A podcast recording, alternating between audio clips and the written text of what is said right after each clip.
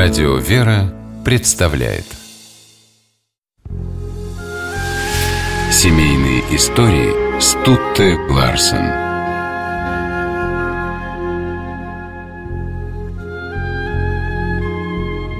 Поминай родителей моих. С такой просьбой часто обращался к людям преподобный Серафим Саровский. Будущий святой, которого при рождении нарекли Прохором, остался без отца, когда ему исполнилось всего полтора года.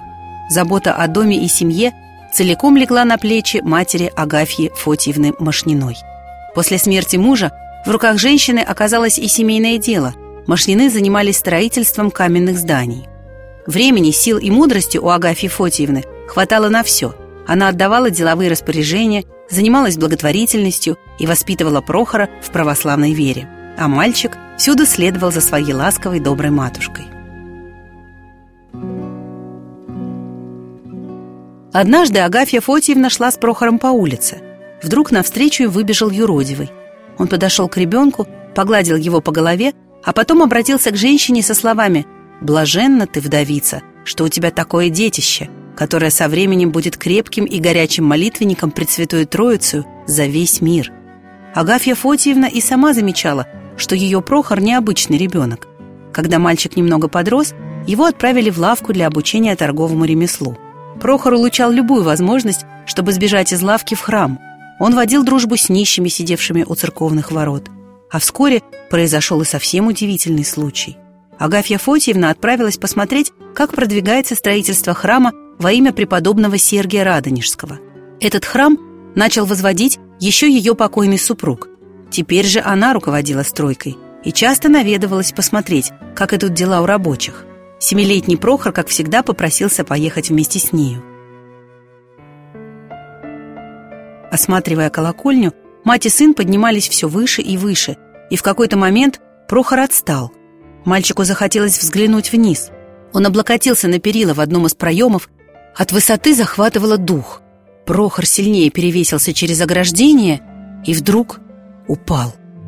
Мать услышала, как он вскрикнул, и, холодея от ужаса, сбежала с колокольни – она была уверена, что сын разбился насмерть.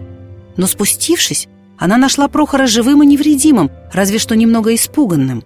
Агафья Фотиевна поняла, что произошло настоящее чудо и еще сильнее уверилась в особом предназначении сына.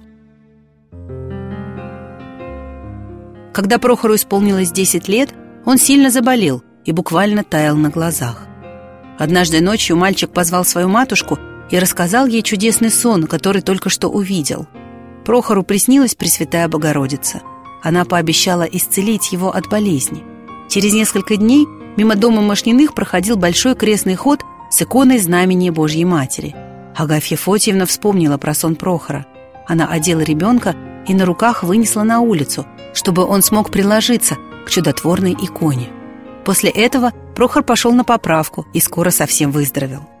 В 17 лет Прохор серьезно задумался о монашестве. Одно его беспокоило – как отнесется к такому выбору Агафья Фотиевна. Но мать чутким сердцем уже давно поняла, что ее сына ждет особая стезя. И когда Прохор пришел к ней просить разрешения на уход в монастырь, с любовью его благословила.